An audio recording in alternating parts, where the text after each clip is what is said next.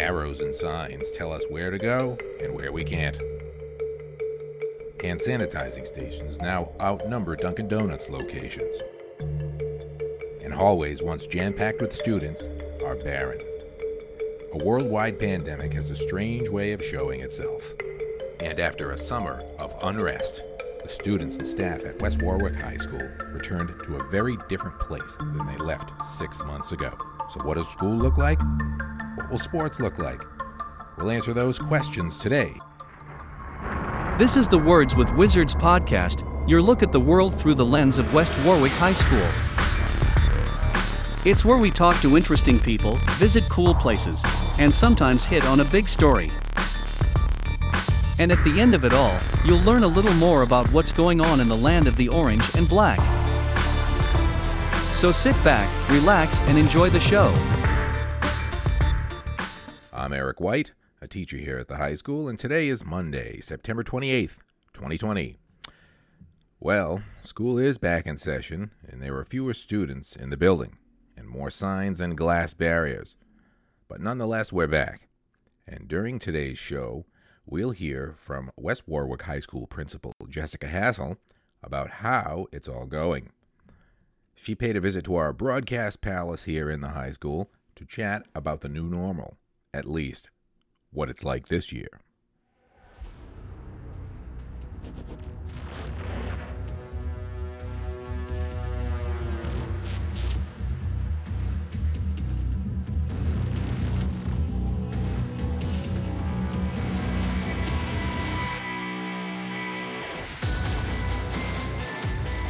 definitely a different school year than we've ever experienced before, a complete set of new challenges and obstacles.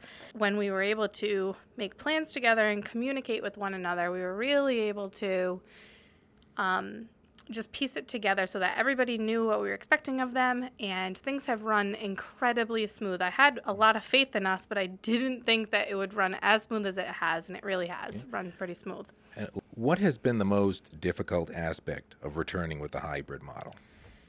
It has most definitely been not being able to see all our our students and our teachers. Um, the the hallways around here are very safe, but they're also super empty and a little bit lonely to to say. Um, you know, the least. It's good to see the faces that we see in person, and it's also really fantastic to see the faces engaging in their learning from um, their house. And I definitely have been able to peek in on some classes and you know, say hello to everyone. But it, but that's been the most difficult is that human connection that we're still looking for. Is there anything that you foresee changing in the near future? Any anything be going to be tweaked? Well, I think that the only thing that we know right now is that we don't know what lies ahead because we've never done this before. So I would say I anticipate m- so many things changing, more things than I can even foresee in the future, although I just don't know what those things are quite yet. But what I can tell you is that um, I feel confident that our school um, and our teachers and our leaders will be able to, we're up for the challenge and we'll work together. Um, my proudest quality of our school is that we're solution based. So whenever we find that we have a problem, there's always a solution for it, and we work together to establish that solution. So, will there be changes to the year? Yes. Do I even know what they are yet? No, I don't. We'll continue to update and adjust as we go. We're just going to keep keep changing. Uh, How many students are distance learning uh, full time, and how many are in school, like A or B? It's just about 50% of our student population who are distance learning have opted for distance learning. And then um, in our um, hybrid model, we've got about roughly 300 students on our day A day, and then a smaller amount with about 250 students on our day B day right now. Can students uh, switch their preference? Like, like, let's say if there's somebody who's who who began the year distance learning and they want to come in, can they? And has that happened? And the other way, if there is anybody who's come in, can they choose distance learning? So it is far easier to switch from in-person learning to distance learning. It's actually almost seamless in in um, in the effects. We really are trying to keep consistency now for students because we, you know, changes is hard and teachers have their you know um, established routines. But if you were to um, want to change from in-person learning to distance learning, you're going to email myself. Your, your parents are going to email um, Mrs. Hassel alongside your guidance counselor, and then we can easily change you from in-person to distance. It's going to be a bit more difficult to do distance learning to in-person. Um, but as we continue through the year and we see what things are like, we might open up more spots for our in person learning. If you do request in person learning from distance right now, you'll be put on a wait list, and then as soon as we can, we'll um, try to establish a, a, spot for you, make sure that there's safe numbers for those class sizes, and then we'll get you in as soon as we can. So far, we've been able to honor their request from distance learning to in person. We've got two kids on the waiting list, but we changed um, schedules on Friday. Can you tell me how many kids have gone from distance learning to learning in school? There was about 40 or so that oh. um, made the choice and it, it happened it didn't happen like all overnight or even since we've been starting school but it happened more like at the beginning of the school year um, before school started families who were either confused on the expectations or were waiting to hear more specific expectations switched from um, distant learning to in person and how about the other way anybody go from in person to a distance? lot more kids maybe a hundred and change went from originally saying in person to distance. Have any students that are in person that you know of uh, tested positive? We have, at this time, um, zero positive cases of coronavirus of students in our school building. Um, so we're, we're really happy about that. I think that our students are practicing safe safe measures while they're in the building.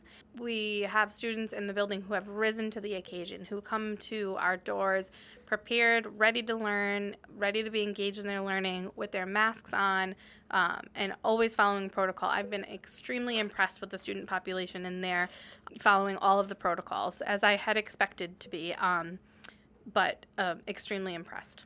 I also want to um, encourage us to keep zero cases um, at the school and um, the number one way to continue to, to do that, besides following our daily protocols, is going to be um, staying home when you don't feel well, whether that's a headache or a runny nose or a stomach ache or a cough, congestion, shortness of breath. If you are questioning it, you should stay home.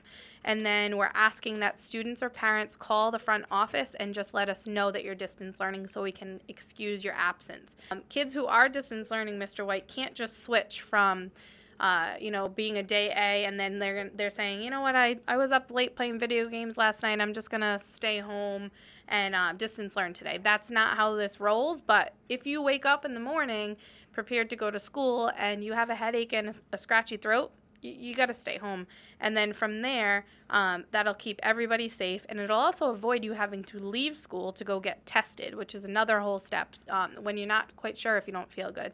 Then the other thing that we're asked to keep us safe is to get tested when you're not feeling well.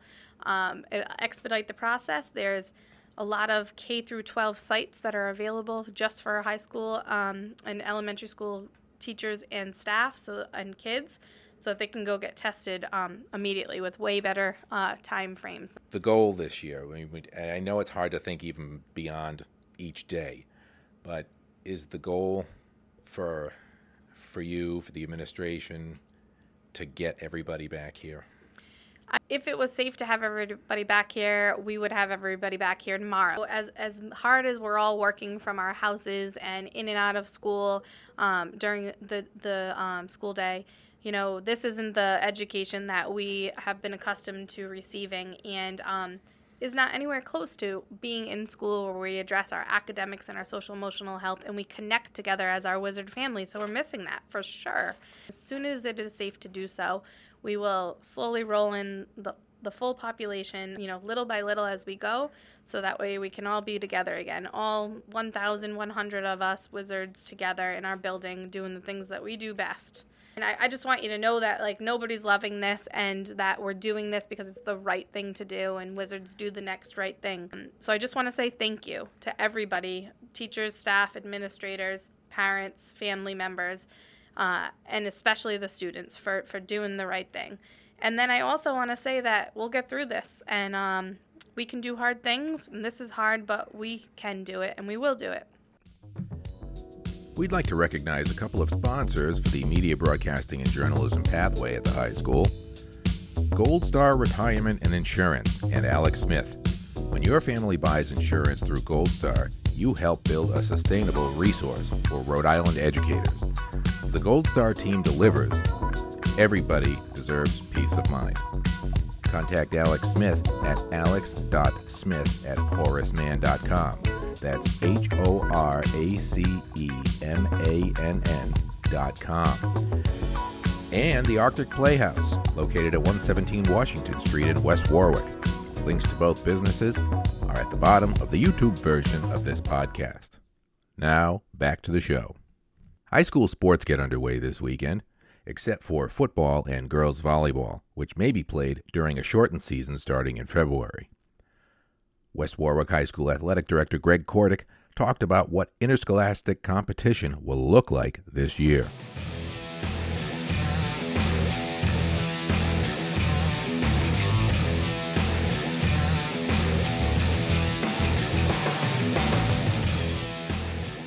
You know, this summer was obviously uh, a lot of uncertainty with going back to school, and um, obviously uh, sports would just tie in with that.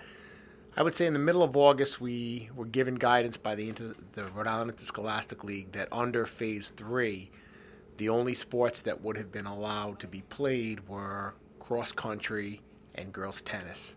Soccer, volleyball, football, uh, those were all up in the air.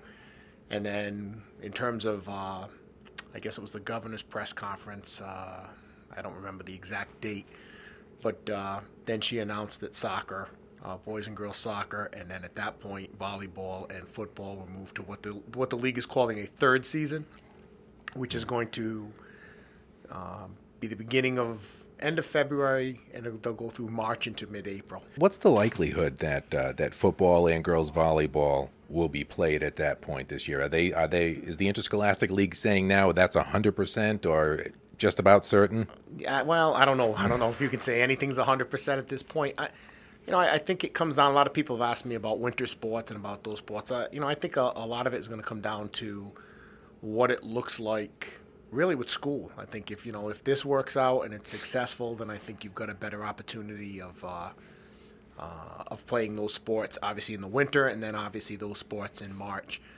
You know, you'd like to think that by March, with you know, uh, hopefully a vaccine um, and with you know just better uh, kind of understanding the virus, that uh, you know they would be able to be played. Yeah. So yeah, you know we're hopeful. Like I think the Interscholastic League at this point just doesn't want to they don't want to take sports off the table. They want to give the kids every opportunity to play the sport that they wanted to play. How have uh, parents reacted to the changes this season? Have, uh, have they had more questions than usual? Um, you know, you you're the one who's in charge here of, of, putting out the notifications to sign your kid up for this sport or that yeah. sport, and this is when tryouts are going to be. You are also a parent of yes. of of uh, a former student here and a current student yes. here. How have they reacted? Um, so, I mean, they've been. I have to say, the parents have been fantastic so far. Um, you know, it's it's just uh, it's a lot of jumping through hoops, um, attestation forms, um, obviously wearing masks. Uh, you know, registry. We had to change the uh, the number of kids who could make teams this year because of because uh, of limits. And you know, I've tried to, as much as possible, you know, keep them in the loop uh, keep sending emails, social media, and you know I think I think the parents have been very understanding. You know I, I think they realize that none of this stuff is is designed to aggravate or annoy them. This is just you know I hate the term new normal, but mm. this is pretty much what it is now, and you know they want their kids to play, and um, I have to say they've been uh, they've been fantastic. You know we haven't had any real complaints. Uh, and it's been, you know, it's been really, it's worked out well so far. The crowds here, are you going to use the same guidelines uh, as the other schools? Uh, two yes. people, okay. Yes. And um, you know, social distancing, masks, the whole. Yes, that's going to be the fun one. Yeah. that's going to be the uh, the interesting part, and, and and the reason for that is, I mean, the guidelines that have been given us from the Rhode Island Interscholastic League, um, you know, in compliance with the Rhode Island Department of Health, are that uh, spectators in the stands um, have to main, have to wear masks at all times. um, which you know we, we said you know the parents have been very understanding so far. I'm hoping that they they continue to be because you know I've spoken to the superintendent and you know Mr. Solomon sec- uh, and Mrs. Hassel and Yeah. you know and, I, and I've I've kind of explained to them you know when when a when a game supervisor goes up to them and says you know could you please pull your mask back up it's not no one's trying to bust their chops this is just a uh, you know we're trying to just be in compliance Yeah, I agree. I, I don't think any of us, any, any person in their right mind, wants to go up to somebody else and ask them to pull their mask up. I Yep. mean, it's like never. Would you ever think, in volunteering, uh, in volunteering to supervise again, that you would have to do No, that? no. I mean, I mean, if you just even fast forward, I mean, rewind six months. Yes. I mean, it's, I it's know. just. it- um, let me ask you this. Um, how will these sports look? What what what's going to be different about them with with soccer, with tennis, with uh, cross country? So the you know it we don't have cross we don't have a cross a home cross country course. So you know we don't like we won't. I couldn't tell you right now what cross country will look like because different schools may choose to do different things. Um, some of the things that have been discussed the staggered starts, um, and you know uh, you know other things to kind of make sure that the kids aren't aren't bunched together. Uh, I believe that in cross country and, and and you know I don't I, a parent sent me an email today, and I said it seems like the goalposts constantly get moved, and so they sent out guidelines for cross country and girls tennis the other day, where they do not have to be wearing masks while they compete. Uh, so in cross country, you would wear the mask to start the race, and then you could take it off while you, you know, as the race goes on, and you know, and then um, and then that's about it. Um, in boys and girls soccer, they have to wear masks the entire time they're on the field. Uh, if someone is 10 feet from them, they are allowed to pull down the mask and catch a quick, you know, quick breather. Uh, but the masks have to stay on all the time. Uh, balls have to be sanitized every time there's a break or at halftime.